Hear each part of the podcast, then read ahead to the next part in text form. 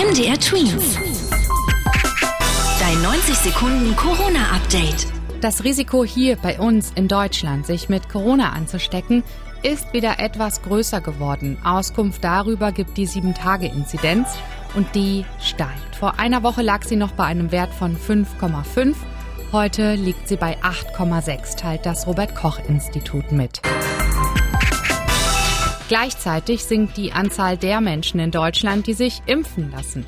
Kinderärzte und Kinderärztinnen rufen deswegen jetzt Erwachsene zur Impfung auf. Diese sei auch wichtig, um die Kinder zu schützen, sagte der Präsident der Deutschen Gesellschaft für Kinder- und Jugendmedizin Jörg Dötsch. Trauriger Rekord. Es ist Ferienzeit und Mallorca, die beliebteste Urlaubsinsel der Deutschen, hat so viele Neuinfektionen innerhalb eines Tages erfasst wie noch nie seit Ausbruch der Pandemie.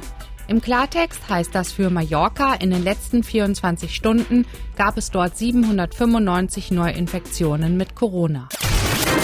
MDR Tweet.